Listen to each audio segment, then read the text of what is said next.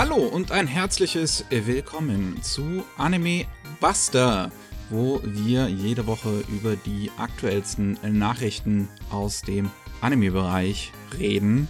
Und wir, das sind Matze. Servus. Und ich, Miki. Hallo.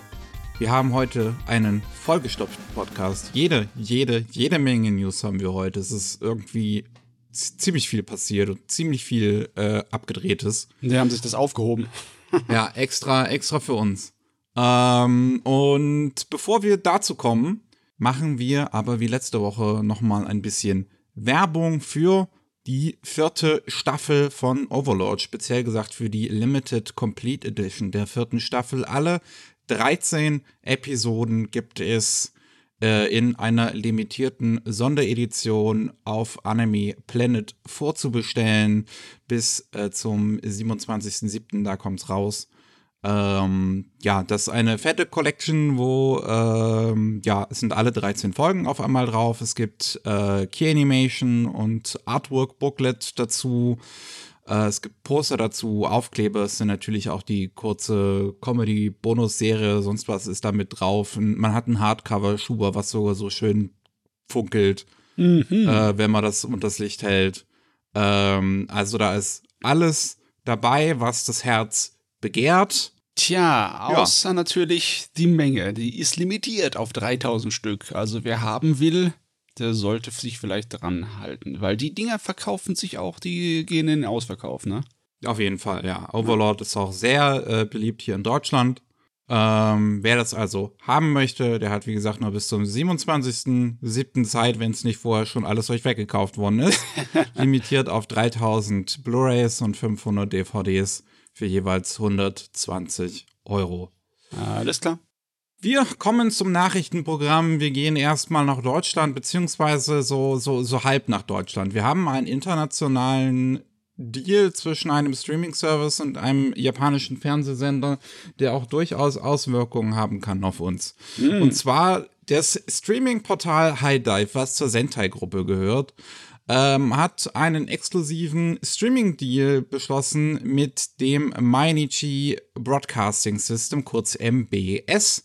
Äh, das ist ein Logo, was man vielleicht auch im einen oder anderen Trailer mal gesehen hat, wenn man auf YouTube irgendwie Material zu Anime sucht. Und ja, das ist halt ein japanischer Fernsehsender beziehungsweise ein Broadcasting Network. Äh, und die produzieren halt auch den ein oder anderen Anime mit, um den exklusiv auf ihren Sendern laufen lassen zu können. Und High Dive ist jetzt mit denen einen Deal eingegangen. High Dive ist ein, ja, in den USA etwas größerer Streaming-Service. Bei uns gibt es den auch, aber mit deutlich weniger Serien. Mhm. Und äh, äh, da, die, die sind jetzt in letzter Zeit immer mehr im Vorstoß ähm, sich sehr, sich, sich äh, Lizenzen zu holen, damit sie dann nur über sie gibt. Das hat jetzt in letzter Zeit bei uns in Deutschland hier Peppermint oder KSM eingefangen, diese Serien. Da gibt sie dann entweder halt über das Universe zu sehen und das könnte jetzt in Zukunft dann, schätze ich mal, so weitergehen, dass das dann Serien, die im Prinzip MBS produziert, äh, auf jeden Fall für äh, ja die nächste Zeit nicht auf Crunchyroll landen werden, sondern eben dann entweder von Peppermint oder ähm, KSM drittlizenziert werden. Die erste Serie, die das betrifft, ist The Most Heretical Last Boss Queen from Villainous to Savior, die im Juli diesen Jahres startet. Hm, hm, hm, hm, hm, hm, hm. Lustig, dass sie da hier auf so ein Otome Isekai Game gehen. Das ist halt wahrscheinlich einfach das, was halt die gerade produziert haben. Hm. Das ist ja jetzt, denke ich mal, nicht gezielt äh, ausgesucht. Jo, das äh, heißt aber trotzdem, dass ich es mir angucken werde. das heißt es wohl, ja.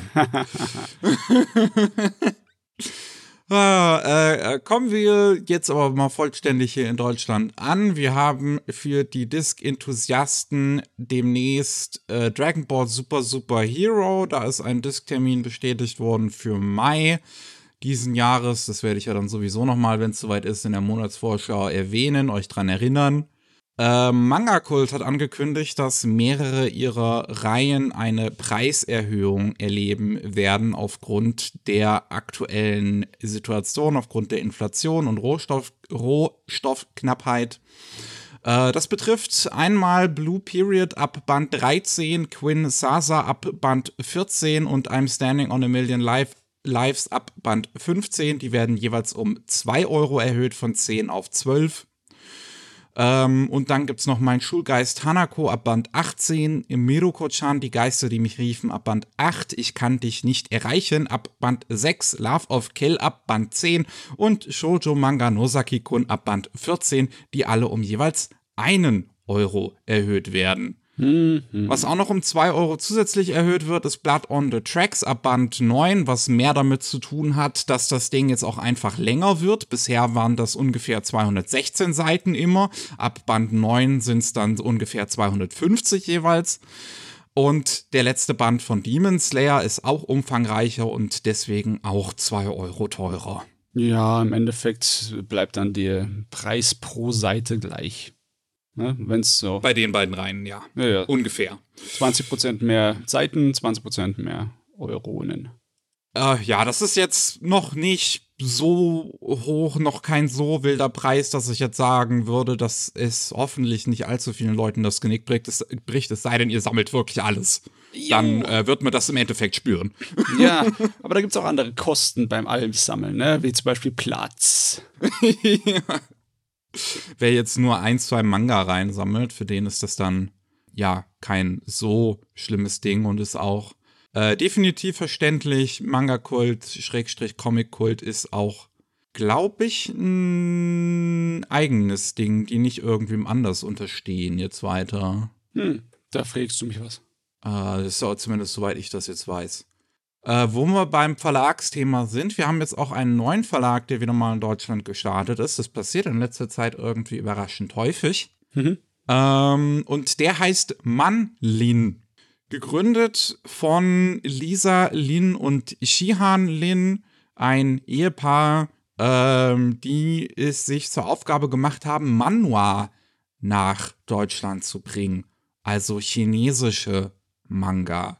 Ähm, ja, das äh, sind dann in der Regel A5-Dinger, halt auch typisch wie Manga, aber mit Farbseiten aus dem chinesischen Markt halt. Man hat sich anscheinend bereits fünf Lizenzen gesichert, die ab Sommer diesen Jahres rauskommen sollen. Äh, welche das aber sind, hat man bisher noch nicht angegeben. Es gibt ja. aber auch schon eine eigene Webseite und eine Social Media Präsenz von Manlin. Wer da also up to date bleiben möchte, äh, kann gerne auf ja, Twitter, Facebook und Co. gehen oder deren Webseite manlin-verlag.de. Die Chancen, dass das so etwas klassischere Fantasy-Sachen sind, sind relativ groß, weil ja. die machen wirklich den großen Massen überhaupt aus bei den chinesischen Mangas. Ne? besonders die typischen Kung-Fu-Superkräfte-Sachen ne? aus der Schwertwelt, die Wuxia, die ja. machen das. Und eine News aus Deutschland haben wir noch. KSM Anime hat einen älteren Anime-Titel lizenziert. Es tut ein bisschen weh, bei einem Anime aus 2012 älter zu sagen, aber das sind elf Jahre mittlerweile.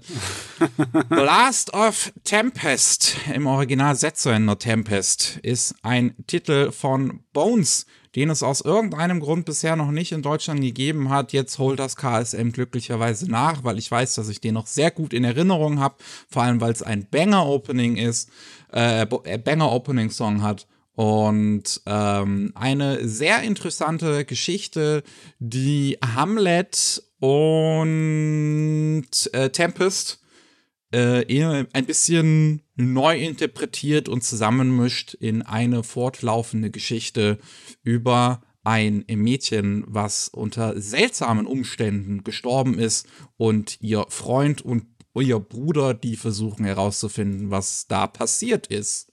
Hm, wenn Anime auf Shakespeare trifft. Bisher habe ich damit ganz gute Erfahrungen gemacht. Diese eine Romeo und Julia äh, Anime war auch ganz nett, ne? Ja, und Requiem of the Rose King mag ich auch, ist auch mhm. gut geschrieben. Ähm, und Blast of Tempest, wie gesagt, ich habe sehr gute Erinnerungen dran. Ich wollte das sowieso mal nachholen. Äh, was heißt nachholen? Also nochmal sehen. Das ist halt sehr lang her, dass ich das erste Mal gesehen habe.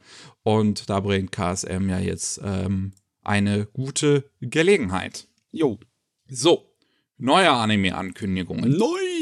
Neues ja, es ist immer noch nicht so viel. Es, es, es hält sich in Grenzen. Wir haben einmal was Neues von Sanrio wieder. Da hatten wir, glaube ich, beim letzten Mal schon was.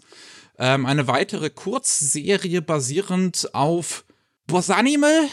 Boss Animal? Keine Ahnung. Boss Animal wäre nicht schlecht. ich weiß nicht, wie man das aussprechen soll. Also, es ist halt B-O-S Animal. Ja, das ist das Erste, was du gesagt hast, stimmt wahrscheinlich schon. Boss Animal. Ja. Das sind halt knuffige, wirklich sehr, sehr flauschige Tierchen. Also ein äh, Häschen, eine Katze und ein Hamster, die da irgendwie zusammen wurden. Ja, das Ganze ist halt so flashmäßig animiert, sieht sehr simpel aus. Sieht aber halt auch irgendwie knuffig aus. Wer Sanrio-Fan ist, ist äh, bestimmt damit zufrieden. Ajo. Das äh, kommt bereits jetzt im April im japanischen Fernsehen. Ob wir das dann irgendwie bei uns sehen können, keine Ahnung. Dann äh, gab es eine Pokémon Direct diese äh, vergangene Woche. Und da hat die Pokémon Company in Zusammenarbeit mit Netflix eine neue äh, Serie angekündigt namens Pokémon Concierge. Und die wird animiert von Dwarf. Dwarf ist das Studio, was auch äh, für Netflix bereits Rilakuma und Kaoru animiert hat, was eine sehr, sehr tolle Serie ist. Und das ist, heißt auch, dass es in Stop Motion ist. Es gibt bereits einen kleinen Teaser, bei dem man Anton über den Strand laufen sieht. Und da habe ich Bock drauf. Ja, es passt doch irgendwie voll dazu, ne? Ja. Also zum einen, ich liebe, ich liebe Stop Motion, ich liebe auch, was Dwarf bisher mit Stop Motion gemacht hat, mit halt Rilakuma und dem Opening von Beastars, dem ersten. Uh, ähm, ja. Und da habe ich also auch wirklich, wirklich Bock drauf, diese Serie zu sehen. Das wird bestimmt richtig comfy. Ein Datum gibt es bisher noch nicht. Ach, schade. Äh, dann ein Mann war aus Korea, der eine Anime-Adaption bekommen soll. Und zwar Dr. Elise, The Royal Lady with the Lamp. Oder einfach nur kurz Surgeon, Elise. Surgeon Elise. Mhm. Ist eine Geschichte über ein Mädel namens Elise, Wer hätte gedacht? Die ähm, eine, eine, eine böse äh, Kaiserin ist, aber und von ihrem Ehemann Linden umgebracht wird. Und dann wird sie reinkarniert als eine moderne Japanerin und wird dann Chirurgin. Mhm. Und äh, dann stirbt sie in einem Flugzeugunfall und wird reinkarniert wieder in ihre alte Fantasy-Welt. ja. Und zwar zehn Jahre bevor sie von ihrem Ehemann umgebracht worden ist. Ich meine, einmal reinkarnieren reicht heutzutage nicht mehr, ne? Aber was ich daran, äh, was ich daran loben muss, ist, dass sie äh, tatsächlich erstmal was lernen muss und dazu äh, wieder ein halbes Leben braucht, ne? damit sie diese Fähigkeiten dann anwenden kann in der Fantasy-Welt. Nicht, dass sie da kommt und wird, kriegt von ihrer Gottheit wieder mächtige Sachen geschenkt. Das ist wenigstens mal ganz lustig. Ist, sie bekommt nicht wenigstens, also sie bekommt nicht einfach Superkräfte geschenkt. Das ist, Ja. das, ist das Minimum an, an Niveau, bei dem wir uns hier äh, Ja. bewegen. Ah, das wird gemacht bei äh, Maho Film, ähm, die ja auch schon hier ähm, das mit dem Million Lives, im Standing on a Million Lives äh, animiert haben und in The Land of the Dale. Äh, Regie führt Kumiko Habara. Hat vorher Regie geführt I'm the Villainous, so I'm Taming the Final Boss. Was in eine ähnliche Richtung zumindest geht, so ein bisschen. Du hast auf jeden Grob. Fall einen weiblichen Hauptcharakter in einer Parallel-Fantasy-Setting und äh, sie ist nicht unbedingt der große Held, der alles niederballert, ne? Zumindest in der Hinsicht. Ja. Ich bin mir, äh, bei sowas fragt man sich natürlich immer, ähm, was kopiert ihr von Blackjack? Weil er ist immer noch der, er ist immer noch der bekannteste nach Chirurg. Ne? Blackjack Goes Isekai. Ja, wenn es auch so abgedrehte Fälle hat wie Blackjack, dann könnte es eigentlich ziemlich unterhaltsam werden. Du, eine neue Serie, wo Blackjack einfach in eine Fantasy-Welt verschickt wird, würde ich mir angucken. Ah, Mehr Infos haben wir dazu jetzt aber auch noch nicht. Ähm, also ja. Dann haben wir noch Chibi Godzilla. Bekommt ein TV-Anime. Der startet bereits am 1. April. Chibi Godzilla ist eine Marke, die 2018 gestartet ist von Toho. ähm, als ursprünglich, glaube ich, als Bilderbuch. Und äh, jetzt bekommt es halt auch seinen ersten Anime, beziehungsweise TV-Anime. Auf YouTube gab es anscheinend schon einzelne Clips von Toho. Ja. Und der Trailer, ich finde, das ist eine, eine eigentlich auch sehr putzige Ankündigung. Es ist einfach nur dieses, dieses Chibi-Modell, wie es immer näher ranzoomt und dann der Godzilla-Schrei dabei kommt. Ja. Oh Mann. Was mich allerdings irritiert bei diesem Chibi ist, dass äh, Chibi Godzilla ein Afro hat. Warum hat er einen lockigen Afro? Das kann ich mich nicht erinnern, dass das das Originalmonster auch hatte. Warum nicht? Es sieht, also ich muss sagen, ich finde, das sieht sehr putzig aus. Ah, das, ja. ähm, es könnte bestimmt, äh, also es ist ja definitiv in erster Linie an Kinder gerichtet, aber ich schätze, dass da halt natürlich dann auch einige äh, Gags und Anspielungen und so an Godzilla halt drin sind, wie auch schon alleine der Name Chippy Godzilla Raids Again, so eine Anspielung an den zweiten Film. Also ja, das könnte definitiv auch unterhaltsam werden für äh, Langzeit Godzilla-Fans. Ich finde die Charakterdesigns sind, sind hervorragend. ähm, wie gesagt, das startet bereits am 1. April im japanischen Fernsehen. Hoffen wir mal, dass wir das auch bei uns irgendwie sehen können. Toro hat ja gesagt, dass sie internationaler werden wollen. Also, los hier. Jo. Gib Stream. Äh, und dann zu guter Letzt schon als neue Anime-Ankündigung haben wir was Neues von Toei. Einen neuen Precure-Film. Precure All-Stars F soll in diesem September noch rauskommen. Am 15. geht's los in Japan und ist der nächste ist, ist der Film zum 20-jährigen Precure-Jubiläum, wo alle 77 Magical Girls drin sein sollen. ah, da hast du mal kurz nicht hingeguckt und schon sind 20 Jahre Prequel vorbeigegangen. 77. Das Wie packst du 77 Figuren in einen Film? Das ist eine Herausforderung, ja. So viele Figuren hat ja nicht mal Marvel. Ja, ich wollte gerade auch Marvel erwähnen. Ne? Das war eine aufwendige Angelegenheit, das ganze Universum aufzuziehen, um dann am Ende irgendwie alle auf ein Schlachtfeld äh, ja, zusammentreffen zu lassen. Das äh, stelle ich mir lustig vor. Oh Mann. Naja, wer es noch, wer es macht, aber bisher noch nicht die Info, außer es geht halt am 15. September los. Auch die äh, Figuren aus der aktuellen Staffel äh, Soaring Sky Precure sollen auch mit inkludiert werden bereits in den Film. Ähm, da kann man mal gespannt sein, wie sie das schaffen, 77 Mädels in einer Runtime von höchstens zwei Stunden unterzukriegen. Gut, wir haben noch Infos zu bereits angekündigten Dingen. Ähm, einmal nur ganz kurz, es wurde ja ein Anime angekündigt zu Hiromu Arakawas autobiografischem Manga The Peasant Noble. Äh, Arakawa ist die Mangaka von Fullmetal Alchemist und der neuen Arslan-Adaption und auch Silver Spoon. Und ähm, ja, in diesem Manga soll es um ihr persönlichen Leben geben und das soll eine Anime-Adaption bekommen und die wird für Juli bestätigt. Ähm, Tokyo Mew Mew New, die zweite Staffel, mhm. hat einen ersten Trailer bekommen, der auch äh, bestätigt, dass es am 4. April losgeht. Man sieht halt ein bisschen, ja, bisschen mehr und worum es dann wieder gehen soll. Ich habe Tokyo Mew Mew nicht gesehen, daher kann ich das nicht unbedingt weiter kommentieren. Ich kann nur sagen, dass ich nach wie vor eigentlich ja, schade finde, dass es bei weitem nicht so interessant aussieht vom, vom Visuellen, wie, wie das Original Tokyo Mew Mew. Ähm, nicht so aber verrückt, ne? das ist halt die, die Produktion heutzutage. Jo.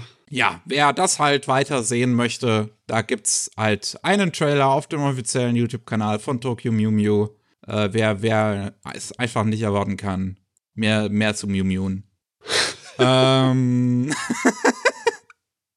Wir haben einen ersten Trailer zu World Die Star, ein Multimedia-Franchise, wo es darum geht, dass Die-Performerinnen äh, im 20. Jahrhundert wohl super populär geworden sein sollen. Ich weiß nicht, was Die ist, aber ähm, das ist ja das, das, das Ding. Es wird äh, geschrieben von dem Akame ga Kill Mangaka äh, gezeichnet. Also die Character Designs kommen von Mika Picasso, die auch ähm, jetzt äh, äh hier Fire Emblem Engage die Character Designs gemacht hat. Und jetzt sehen wir den ersten Trailer zum Anime, der von Lerche animiert wird.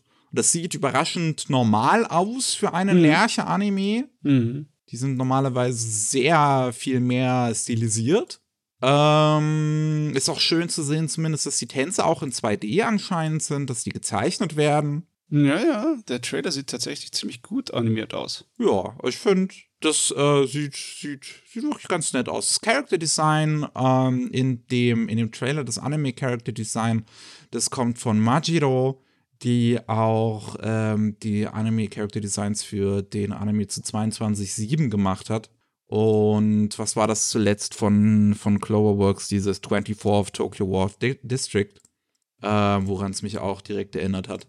Hm. Jetzt sag mal, ist das einfach nur eine Idol-Serie oder ist das eine, ähm, ja, hüb hübsche Mädels mache lustige Sachen-Serie? Oder? Ich glaube, das ist eine Idol-Serie. Also, es geht halt um irgendwie das Performen. Ich weiß jetzt ja. halt wirklich halt nicht, was genau die da jetzt performen. Das kann ich dir halt nicht sagen, aber. Sieht einfach nur aus um. wie ne, Tanzen auf der Bühne und irgendwie andere Sachen auch noch. Ah ja, also wir werden es ja sehen, am 9. April soll es losgehen. Alles klar. Dann, wir sprechen mal wieder über Rekorde im ah. äh, japanischen Kino. Und zwar hat Suzume jetzt Jujutsu Kaisen Zero überholt und ist damit der 15. erfolgreichste japanische Film, beziehungsweise, nee, äh, 15 erfolgreichste Film im japanischen Kino, so, ist bei fast 14 Milliarden Yen an Einnahmen, fast ganz kurz noch davor, Weathering with You ist der 14. erfolgreichste übrigens, mit etwas mehr als 14 Milliarden. Also könnte Suzume den sogar noch überholen. Ja, äh, aber an Your Name wird es halt nicht rankommen.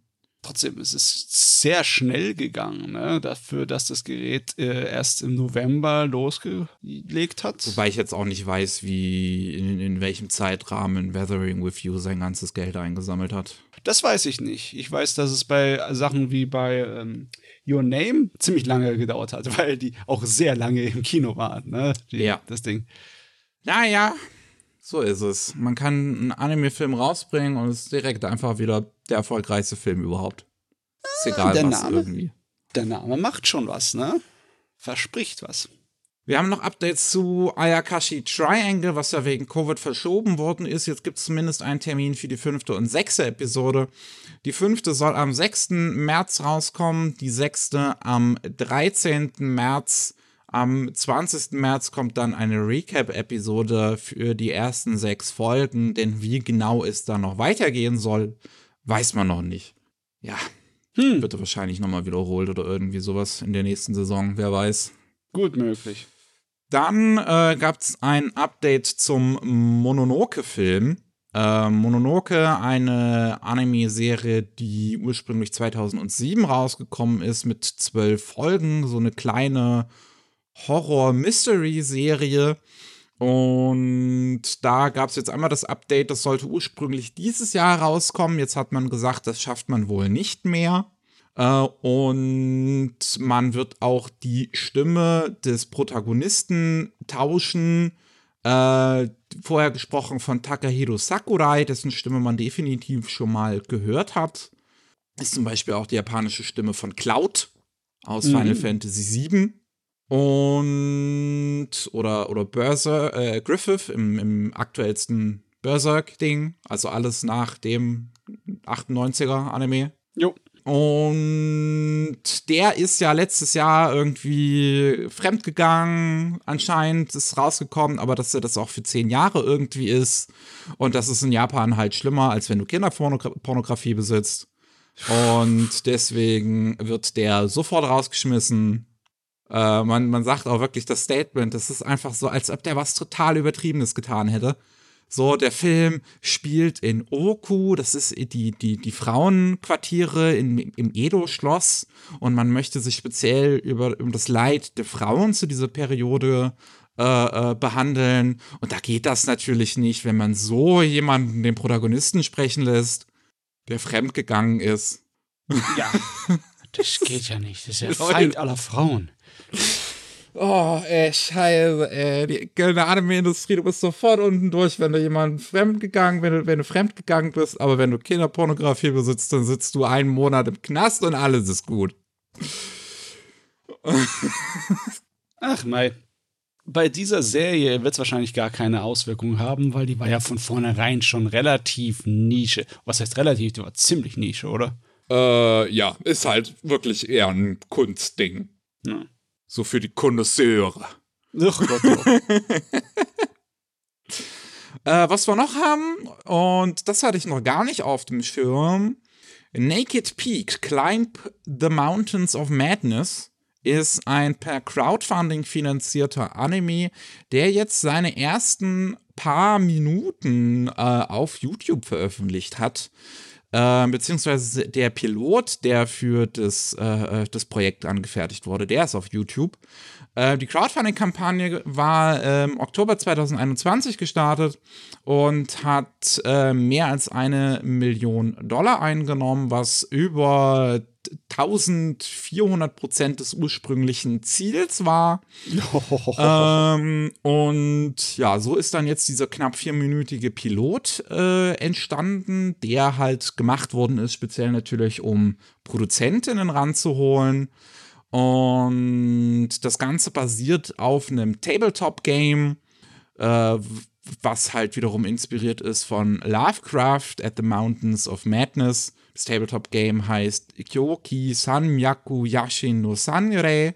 Und äh, der Film wird dann heißen Naked Peak Climb the Mountains of Madness, wo ja es halt um eine Gruppe Bergsteiger geht, die auf einer Rescue-Mission sind, weil ein Flugzeug verschwunden ist und bei ihrem Bergsteigen auf sehr mysteriöse äh, Entdeckungen treffen werden. Du, das Horror-Ding ist eigentlich so gut wie nicht drin bei diesem äh, ja, kurzen ja. Pilot. Das ist, sieht einfach nur aus wie ein Bergsteiger-Drama. Das verrät in der Hinsicht dann nichts wirklich. Ja. Was ich aber auch, finde ich auch irgendwie eine interessante Wahl. Ähm, ich meine, es könnte auch sein, dass es halt wirklich dieses Horror-Ding, was so ist, was vielleicht nicht da ist, wenn es nur in den Köpfen der Leute passiert. Ja, ne? und dass das halt eher auch so einfach so, so eine, diese, diese, diese Belastung äh, durch das Bergsteigen. Genau, halt so. dieses, ah, wie, wie, wie, wie, wie heißt das nochmal? Bei dem Cthulhu äh, Tabletop Game gibt es da auch dann dieses, dieses Madness äh, äh, Meter halt. Ja, so, okay. Ist, ja. Also, wie verrückt du bist, ist ein Stat. ja. Ja, auf jeden Fall. Das hört sich sehr interessant an.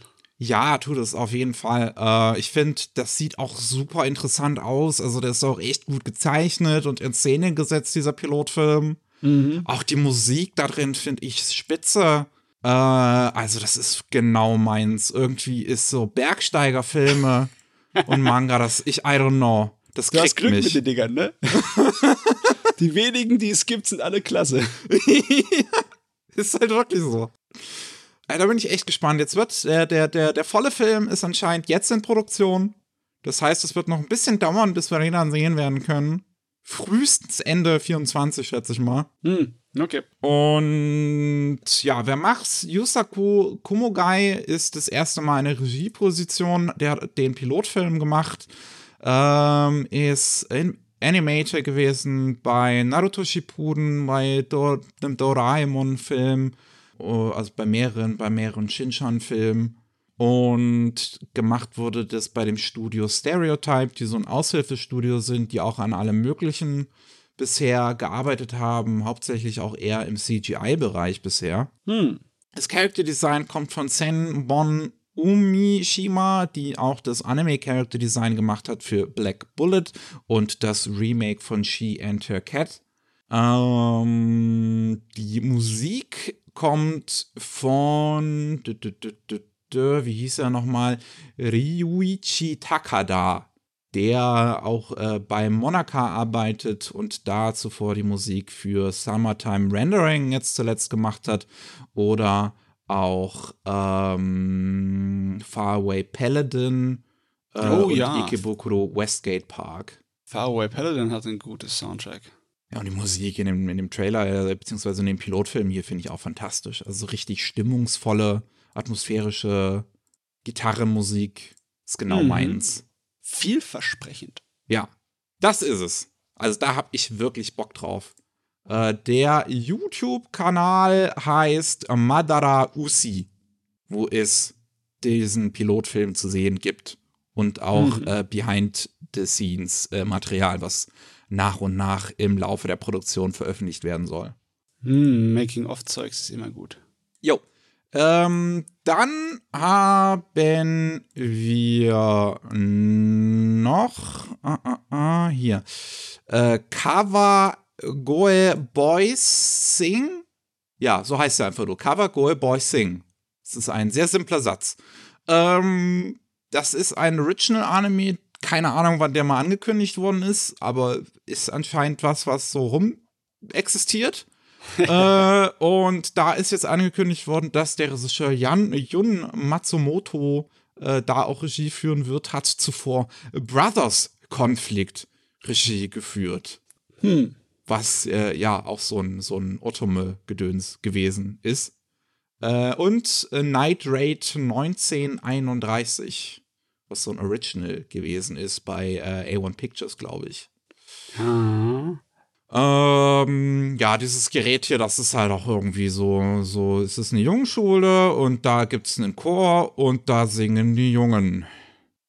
Ja, selbstverständlich. Äh, äh, nichts viel mehr zu sagen, ne? Ja. Außer, dass der eine Kerl eine Biker-Tolle hat und Kiss-Make-up. Ja. es sticht ein bisschen raus.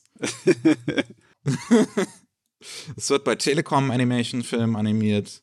Ähm, so wirklich großartige Informationen haben wir jetzt irgendwie gefühlt zu dem Gerät auch noch nicht unbedingt. Es gibt halt die ganzen Character Designs, die kann man sich angucken. Wer ja. es sich interessiert, googelt halt einfach mal nach Cover Goe Boys Sing. Mhm. Ähm, aber ein Trailer oder ein Datum oder sonst was bleibt bisher aus. Ähm, dann die vierte Staffel von Golden Kamui bekommt äh, endlich einen neuen Termin. Am 3. April soll es losgehen und wird nochmal von vorne ausgestrahlt. Ähm, diesmal dann halt auch mit den Episoden 7 bis 13, äh, denn äh, in der Herbstsaison letzten Jahres ist es ja abgebrochen worden, weil anscheinend während der Produktion jemand, der äh, sehr wichtig gewesen ist fürs Team, gestorben ist. Mhm. Ähm, dann Kubo Won't Let Me Be Invisible kommt auch zurück nächste Saison. Das ist ja auch wegen Covid verschoben worden ab der sechsten oder fünften Episode. Ich weiß es nicht mehr genau, ab der sechsten.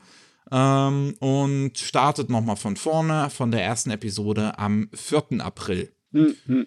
Die nächste Saison wird halt wirklich voll mit Anime sein, die alle, ja, von vorne starten. ja, ist blöd, ist heftig, dass wirklich einige verschoben wurden auf die nächste Saison, ne? Ja. Dass es nichts retten konnte. Aber ist klar, wenn schon die Hälfte der, der Story da ist, dann ist es, hast du nicht wirklich Platz, um das noch reinzuquetschen, wenn mal eine Woche oder zwei weg sind. Ja, dann haben wir noch neue Infos zum neuen Pokémon-Anime. Ähm, ja, erst äh, zum, zum einen ein kleiner Teaser, der uns ein bisschen was in Aktion zeigt und äh, es wird uns auch dran äh, verraten, wer dran arbeitet. Und das ist natürlich einmal Daiki Tomiyasu hier als Creative Director, aber das sieht man auch, das führt den Stil der vorherigen Pokémon-Serien, die er Regie geführt hat, wie Pokémon Sun and Moon, halt einfach fort. Und das finde ich ist bisher auch, ja, es ist gut so weiterzumachen, wie es bisher am besten funktioniert hat. Pokémon Sun und Moon war ja wirklich ähm, eine sehr schöne Richtung, in die man äh, Pokémon visuell hat bringen können. Wobei es vielleicht auch sogar clever gewesen wäre, jetzt mit einer komplett neuen Serie, mit neuen Hauptfiguren wieder was anderes zu tun, aber who am I to judge? Ich finde, es sieht immer noch gut aus. Jo. Als Hauptregisseur haben wir Sau Sauri Den, die vorher Mirage Queen Prefers Circus Regie geführt hat. Eine äh, OVA, die letztes Jahr herausgekommen ist über so äh, eine Diebesbande mit Luftschiffen. Mein ey, eigentlich sollte das mehr Aufmerksamkeit bekommen. Diebesbande mit Luftschiffen. Wo kann ich mich anmelden? Interessanterweise geschrieben wird's von Dai Sato, der eher für andere Sachen bekannt ist als Kinderserien. Äh, halt Eureka 7, Wolf's Rain, äh, ein paar Episoden von Samurai Champloo und ein paar Episoden von Cowboy Bebop. Ähm, auch ein paar Episoden von äh, äh, äh, dieser Lupin the Third Serie, The Woman Called Fujiko Mine, genau.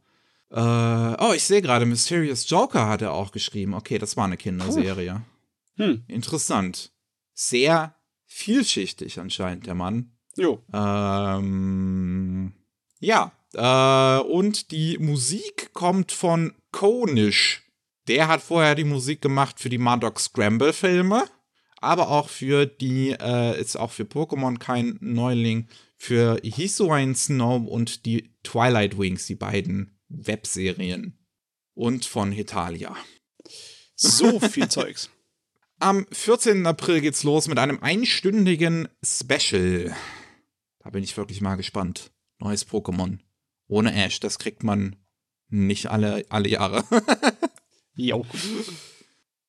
Ah, leider haben wir auch einige traurige Nachrichten. Wir haben diesmal wirklich besonders viele Tode zu berichten, die jetzt ähm, letzte Woche alle von den jeweiligen Agenturen, wo die Leute beschäftigt waren, bekannt gegeben worden sind.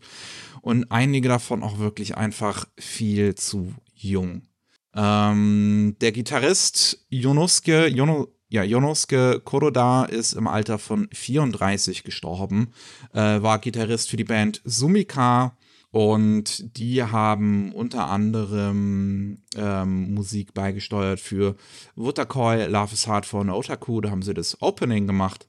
Äh, Pretty Boy Detective Club, auch das Opening. My Hero Academia, The Movie Heroes Rising, das Ending. Ähm, A Couple of Cuckoos, das zweite Opening. Äh, den ja. Grund haben sie nicht bekannt gegeben, warum er gestorben ist. Ich meine, ist auch okay, ist auch deren Sache. Im Alter nur von 34 zu sterben, ist wirklich einfach viel zu früh. Hätte ich nicht gedacht, dass es mich irgendwie tangiert, aber ja, ich, äh, die ganze Musik von denen, die ist mir im Kopf. Und ich habe die alle gemocht, die, die Stücke, die die für die Animes da produziert haben. Ja, waren einige catchy Songs auf jeden Fall dabei. Ja. Äh, wir haben leider auch die Tode von zwei alteingesessenen Synchronsprechern. Einmal Shoso Izuka ist im Alter von 89 gestorben, anscheinend wegen akutem Herzversagen.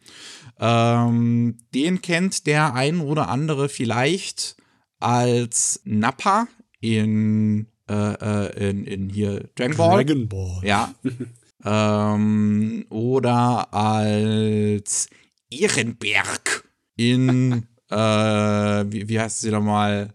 Äh, äh, äh, Legend of the Galactic Heroes, wo er das noch bis zuletzt seine Rolle gesprochen hat. Ja, also das ist ein Mann mit einer Stimme gewesen, der wäre die, äh, ja, den würde ich sofort vorschlagen als die japanische Synchronsprecherin für Bud Spencer. Ne? das ist einfach ein großer Bär. Ja, Kamagowa Genji in Hajime no Ippo. Ich weiß jetzt ehrlich gesagt nicht, wer das ist. Ich habe das halt nicht gesehen. Ja, äh, aber ähm. den Ryu Jose in Mobile Suit Gundam, den hast du dich vielleicht noch dran erinnern können, oder? Das war der, der den einen äh, Panzer da ge gefahren ist. Der große. Puh, nee, das ist, glaube ich, zu sehr eine Nebenrolle. Jetzt gerade, dass ich mich dran erinnern könnte. Das ist auch schon wieder zwei Jahre her, als ich das gesehen habe. Oh Gott, zwei ja, Jahre.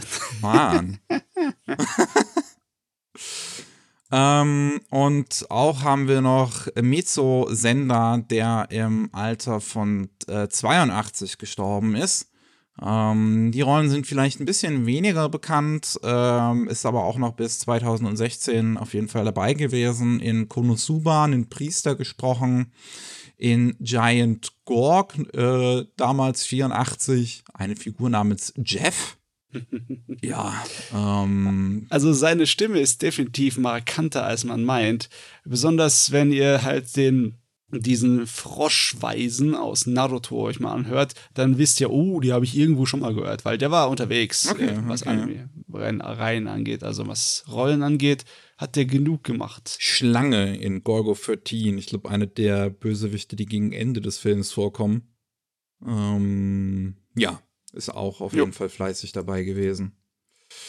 Ähm, und auch noch äh, jemand, die viel zu jung gestorben ist, im Alter von 35, Maon Kurosaki, ähm, die ja anscheinend an, äh, längerfristig schon an einer Krankheit gelitten hat und jetzt äh, aufgrund dieser verstorben ist. Sie, äh, ja, die kennt man wahrscheinlich auch, wer schon länger an Anime unterwegs ist. Das Ending-Song der zweiten Staffel von A Certain Magical Index und das Opening von der dritten Staffel.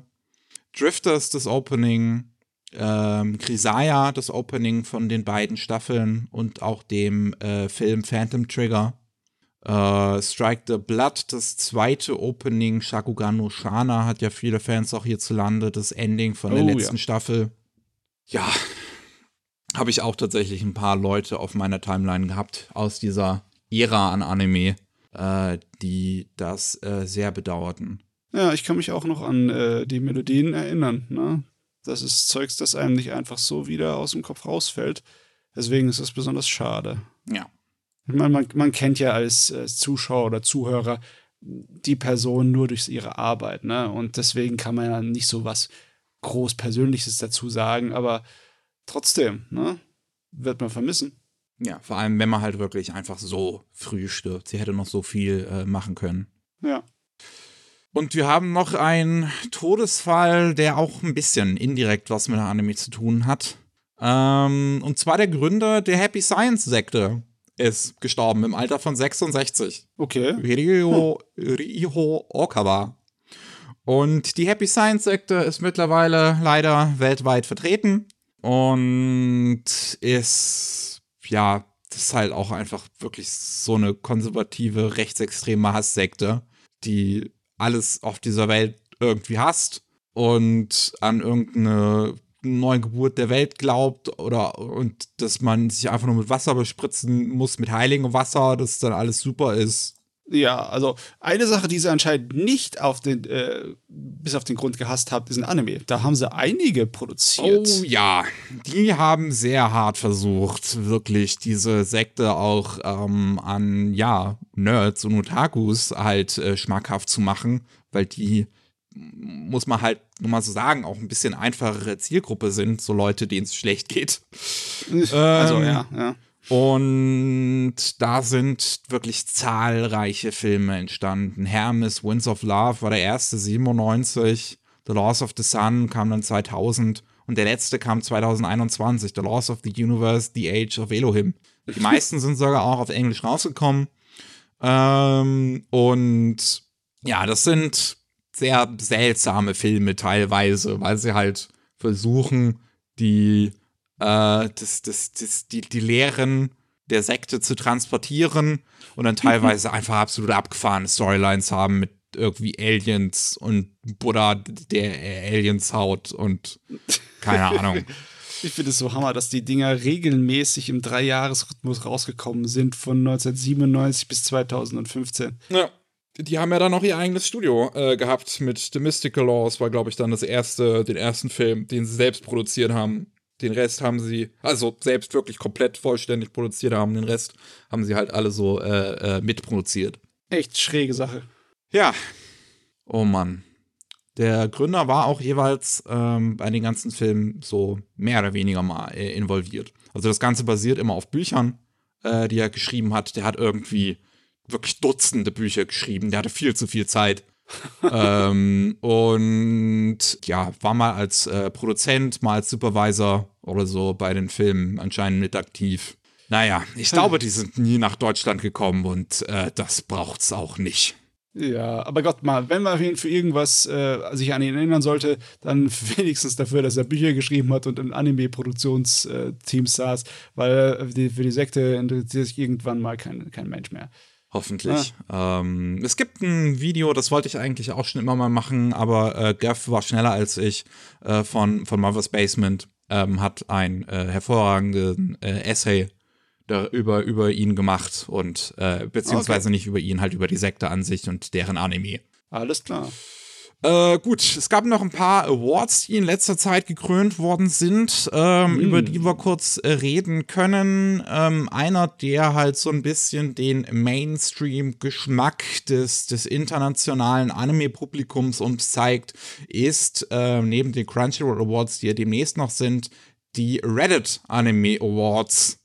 Mhm. Ähm, da können wir mal so ein paar äh, Kategorien zumindest durchgehen. Anime des Jahres Äh, es gibt, es ist immer zweigeteilt. Es gibt einmal eine Jury, ich weiß immer nicht, aus wen die besteht. Und das Public Voting. Die Jury hat sich für den Anime des Jahres Encouragement of Climb Next Summit entschieden. Die dritte oder vierte Staffel, glaube ich, davon. Okay, ich meine, Geschmack, da kann man sich drüber streiten. Ich, ist, ja. ich find's, ich find's sehr witzig. Ich, äh, ich, ich, ich kann mir dann ein oder andere Leute vorstellen, die in dieser Jury sein müssen, die ich äh, aus, aus der Anime-Twitter-Blase kenne, die diesen Anime sehr mögen. Ähm, und man muss auch sagen, dass der sich kontinuierlich gesteigert hat. Also, dass der äh, mittlerweile ja wirklich äh, hervorragend äh, wohl sein muss. Ich muss den echt mal gucken.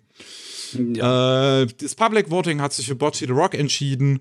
Äh, interessanterweise nicht für Chainsaw Man, aber Bocce the Rock kann ich auch definitiv verstehen. Ja. Ähm, Film des Jahres, Jury hat sich für Review Starlight entschieden. Den muss ich auch wirklich gucken, da habe ich echt Bock drauf. Public Voting war zu Kaisen, Zero.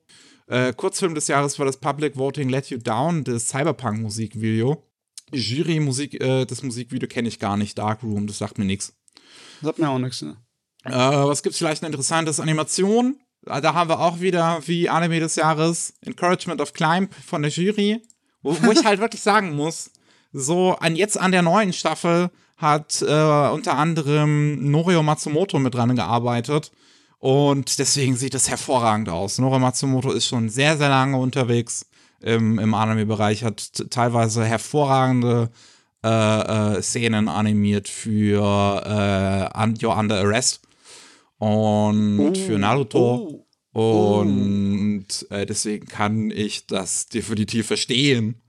warum man sich dafür entscheidet in der You Are Under Arrest OVA von der Mitte der 90er sind äh, einige der besten handgezeichneten Autoszenen drin, die ich je gesehen habe. Das hat sich seit über 20 Jahren nicht geändert. No. Also da muss ich wahrscheinlich doch in Courage of Klein unbedingt reinschauen.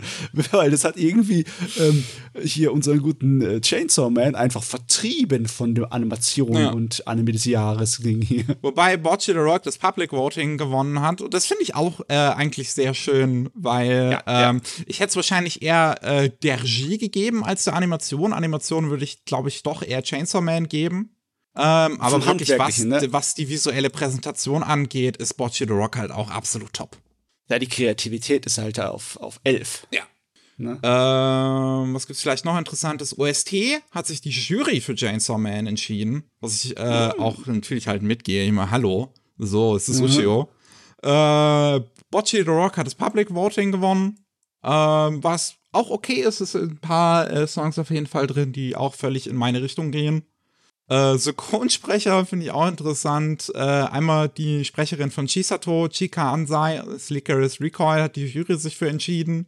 Ja. Was, ich, ich meine, das ist ne, das ist auch das ist eine Hammer-Performance, finde ich. Die verkauft Chisato so gut.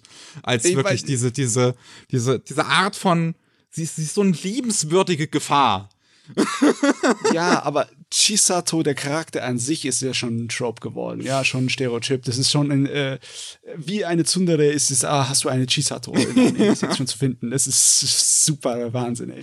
Und äh, Public Voting ist die Protagonistin äh, aus Bocce the Rock, Hitori äh, Yoshino Aoyama, die die gesprochen hat. Und das kann ich auch absolut verstehen. Das ist eine großartige Performance. Meine Güte, hat Bocce the Rock gesagt, ey. Bocce the Rock ist halt super. Äh, beste Action waren sich beide einig, Chainsaw Man. Mm, okay. Bestes Opening, die Jury hat das zweite Ranking auf Kings Opening genommen, was ich auch verstehen kann. Ich meine, das habe uh, ich bei ja. mir ja auch drin gehabt. Das war. Äh, bestes Opening vom Public Voting ist Chainsaw Man, was ich halt auch verstehen kann. Das ist äh, halt äh, Shingo Yamashita, äh, großartiger ja. Opening-Regisseur. Character Design Dude Yourself bei Jury, Cyberpunk bei Public sehe ich auch beides. Ich meine, Cyberpunk sehr abgefahren und Do-It-Yourself einfach sehr äh, ähm, verspielt. Ja, Do-It-Yourself ist sowieso von der Machart, von der Animation der Charaktere und wie sie da gezeichnet werden, ist, ist sehr unterhaltsam und sehr genüsslich. Ja, da würde ich es jetzt mal äh, bei stehen lassen von dem, was wir uns hier angeguckt haben. Ah, okay, ja, Cinematography ja. können wir uns noch angucken, das ist ja auch Regie. Äh, Time Machine Blues Jury, Chainsaw Man Public sehe ich auch beides. Chainsaw Man, also wie gesagt, ich würde halt Animation und Cinematography würde ich hier halt eher vertauschen, was aus meiner persönlichen ja, Sicht. Aber trotzdem, die Kamera in Chainsaw Man war auch der Wahnsinn. Uh, uh. Ja, natürlich. Das sind also diese, ich, ich liebe immer noch diesen First-Person-Shot äh, von, von der Betrunkenen, wenn, ja, wenn, sie, ja. wenn sie auf den Protagonisten zugeht in der einen Episode. Äh, und Tatami Time Machine Plus ist halt äh, absolut hervorragend, wie es halt diese äh, das, die Zeitreisegeschichte erzählt und immer wieder die Hints droppt durch das ganze Ding, worauf das hinauslaufen wird. Ach ja, schöne Animes. Ja. Schön, schön, schön, schön, schön. Ich bin gespannt, was bei Crunchyroll äh, da noch rumkommt. Ich habe das Gefühl, dass Reddit noch ein bisschen, so noch ein bisschen mehr nerdiger ist, als das, was dann bei den äh, äh, Crunchyroll Awards rumkommen wird. Ja, das kann gut sein. Dann äh, die äh, äh, Annie Awards von der äh, International Animated äh, Film Society sind vergeben worden. Und da hat Uni Thunder Gods Tale zweimal abgestaubt. Das ist ja für alles Mögliche im Prinzip nominiert gewesen. Ähm, und hat auch gewonnen bei Best TV Media Limited Series und Best Production Design. Und Production Design halt definitiv. Das ist eine hervorragende Stop-Motion-Serie. Mhm. Äh, sieht wunder wunderschön aus und da gönne ich denen das absolut, dass sie das gewonnen haben. Ähm, Cyberpunk Edge Runners hat leider nicht gewonnen in seiner Kategorie Storyboarding. Da hat eine Episode von Love, Death and Robots gewonnen, uh. die ich uh. jetzt halt nicht gesehen habe, um das zu vergleichen. Ähm, und auch Exception hat in seiner Direction-Kategorie nicht gewonnen. Da hat äh, The Boy, The Mole, The, The Fox and The Horse gewonnen. Was mir jetzt nichts sagt. Hm, Aber das ja. ist passiert. Passiert. ähm, dann sind auch wieder Awards von der japanischen Regierung vergeben worden, von der Agency for Cultural Affairs. Äh, zum 73. Mal äh, halt, wer was Besonderes in den Sachen Kunst, Bildung, Sport und Technologie, Schrägstrich, Wissenschaft beiträgt. Einmal ist Makoto Shinkai ausgezeichnet worden in der Kategorie Media Arts und äh, der Mangaka von Golden Kamui Satoru Noda in der Kategorie Newcomer, was ich nicht ganz verstehe, weil er seit 2011 aktiv ist. Wie wird Newcomer definiert? Für die Preise vielleicht. Aber äh, ich kann, äh, ich gönne denen das beiden. So ja. sehr ich auch mit Makoto Shinkai mittlerweile unzufrieden bin, weil seine Filme einfach nicht mehr das sind, was ich an denen mochte. Wobei ich Susume noch nicht gesehen habe. Ich, ja, ja. ich möchte es ja mögen. Wirklich. Mhm. Ich möchte. Ja, aber was kulturelle Auszeichnungen angeht, finde ich, dass es schon fast äh, passender ist, dass der Autor von äh, hier von Golden, Golden Kamuy das bekommt, weil er halt absolut. auch einige kulturelle Sachen anspricht, die einfach selten angesprochen werden, wie die, wie die Aino-Problematik, ne? Er hat der Aino-Kultur einen riesen Boost in Japan gegeben. Also es gibt da ganz schöne Interviews von, äh, von Ainu, die ähm, ihn anscheinend auch so mitunter beraten haben. Ähm, die gesagt haben, so, ey, jetzt kommen viel mehr Leute, kommen jetzt mal in meinen Laden und, und ähm, wollen mal was sehen und so und was kaufen und das ist total super für mich. Ja. Ähm, also ja, das ist, finde ich, auch auf jeden Fall äh, eine sehr schöne Sache. Ist halt Hammer, ne? Man muss das halt wirklich direkt ansprechen. Wenn man es so durch die Blume sagt, ne, wie zum Beispiel in Prinzessin Mononoke, Mononoke von Ghibli, das war ja ein sehr, sehr erfolgreicher Film in Japan. Ja, ja. Und es ist eindeutig von der Ikonografie und von allen möglichen anderen Sachen, dass der Hauptcharakter ein Aino sein soll. Hm. Aber es wird halt nie direkt angesprochen. Deswegen wird es auch nicht so zum Gesprächsthema. Ne? Ja.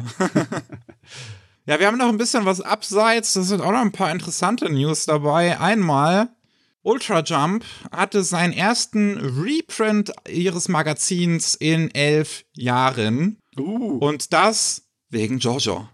Die Leute Jojo. wollen Jojo. Ach, die neue, die neue Reihe von ja. Jojo, also der neue Abschnitt.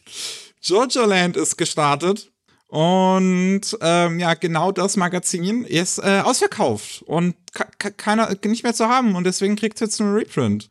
Das ja, ist das Wahnsinn. Bei, bei, den, bei den Papiersachen, Papierseries ist es in letzter Zeit wirklich gar nicht mehr. Ne? Die sind ja nur auf dem Abwärtstrend. Ja. Äh, aber ein neues Jojo kriegt die Leute halt dazu, ein Magazin zu kaufen. Es ist auch schön. Das letzte Mal, dass es passiert ist, im Oktober 2012, war auf dem Cover Jojolion.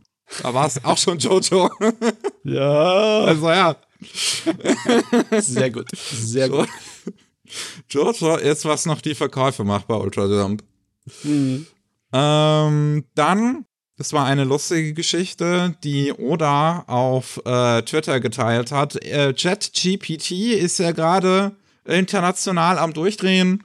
Äh, alle müssen irgendwie was dazu sagen und machen. Mhm, in aller Münde. Ja, in aller Munde auf jeden Fall. Und äh, Oda hat sich auch mal dran gesetzt, um mit ChatGPT zu reden und hat ihm gesagt, ey, äh, mach mal, mach mal nächste Kapitel für One Piece. Mir fällt gerade nichts ein. Und dann kommt die AI zuerst mit irgendwas mit dem Kö König der Schatten, der Chopper entführt und Robin reconnectet dann mit einem Schattenclan aus ihrer Vergangenheit und so besiegen sie dann den Schattenkönig. Und er sagt, oder, ist langweilig, mach mal was anderes. Und dann ist da irgendwas von Aliens. Und, die, und, und ein Alien, der ge insgeheim unter der Crew lebt von, von, von unseren Hauptfiguren und äh, dessen Heimatplanet zerstört worden ist und deswegen jetzt mit der Crew unterwegs ist und äh, auf einer Insel dann irgendwie ein Fragment von Sternen gefunden wird, um irgendwie da den, den, den Heimatplaneten von dem Alien wieder zu reparieren. Und da hat Oda gesagt, okay. Zu reparieren. Ich dachte, es ist kein Kryptonit. Uh, da hast du aber daneben geschlagen. Chat GPT.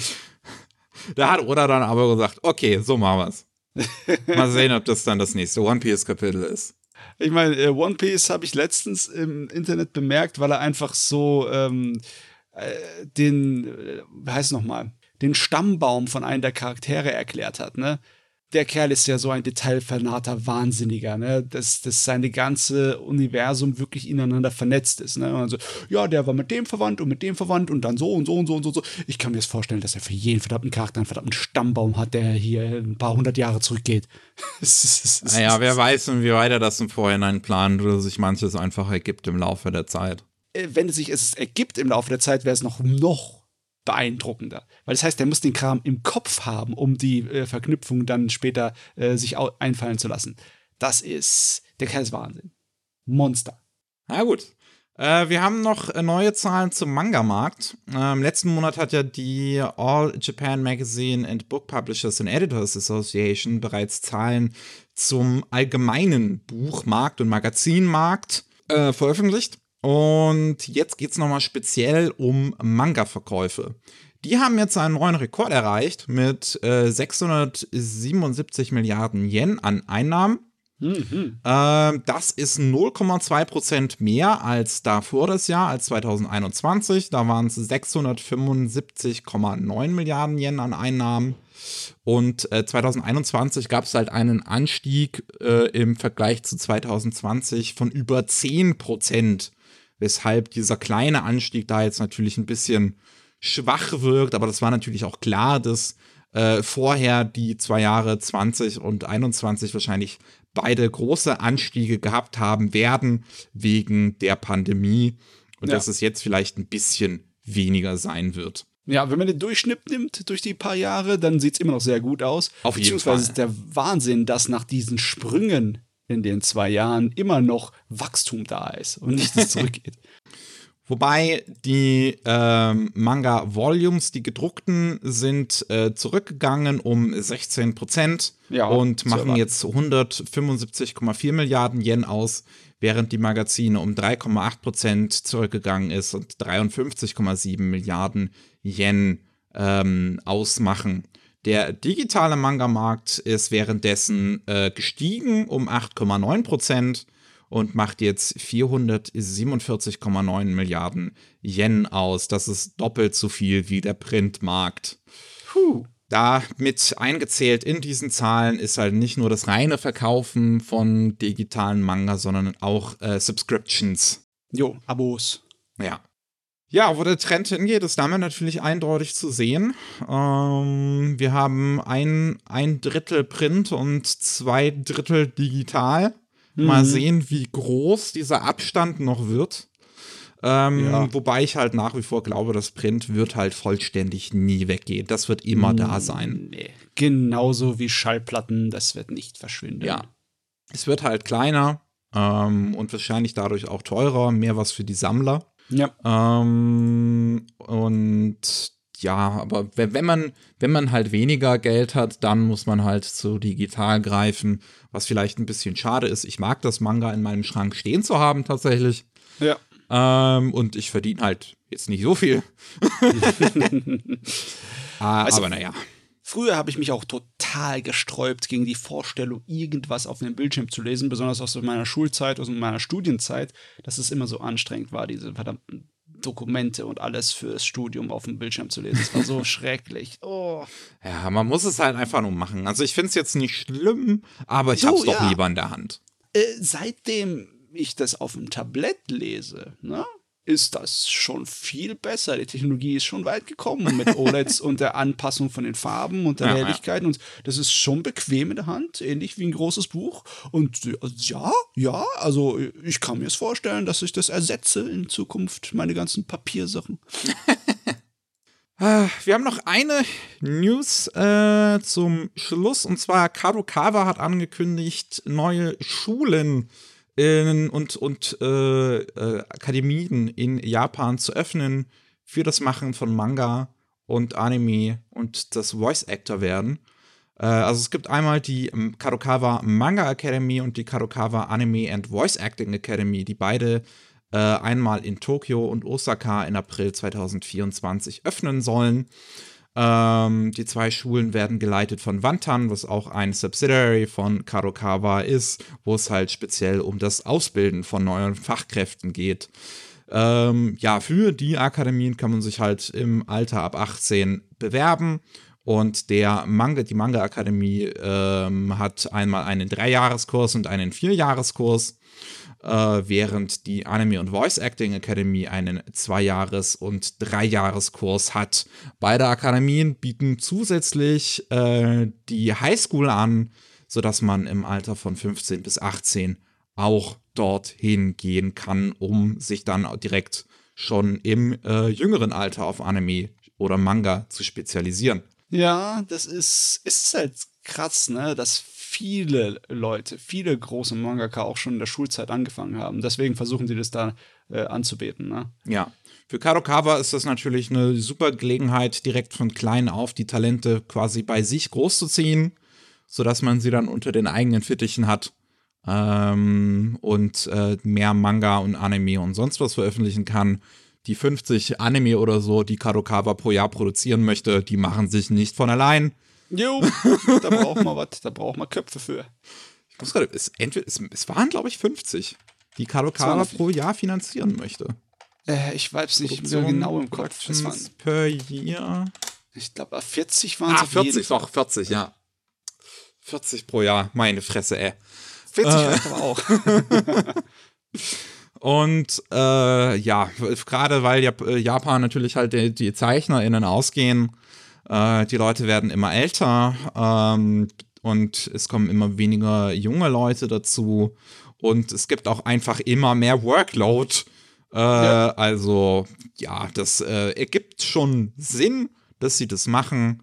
Ähm, ich finde es jetzt auch generell nicht schlecht, Bildung anzubieten. Es kommt halt dann drauf an, wie gut die Bildung ist. Und das lässt sich halt jetzt noch nicht sagen. Ach Gott, ja. Noch sind wir nicht so im Cyberpunk-Dystopien-Weltalter, dass äh, dann eine Konzernakademie dir doch am jeden Morgen eintrichtert, dass du die Konzernrichtlinien und Ethiken zu folgen hast, ne? Und mal kurz zu deinem Konzernboss betest. So wird's nicht sein. So weit sind wir nicht. Noch Deswegen, nicht. Das wird schon passen.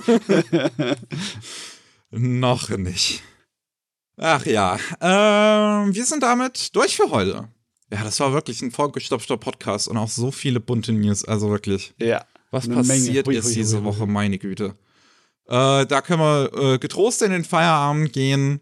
Und äh, falls ihr mehr von uns hören wollt, dann gibt es jede Woche Mittwoch Rolling Sushi. Da geht es um News aus Japan, der Gesellschaft, Politik und Co. Und äh, jeden zweiten Mittwoch gibt es Anime Slam. Da reden wir über die Anime und Manga, die wir in letzter Zeit geschaut oder gelesen haben. Äh, wir sind damit raus für heute. Tschüss. Ciao.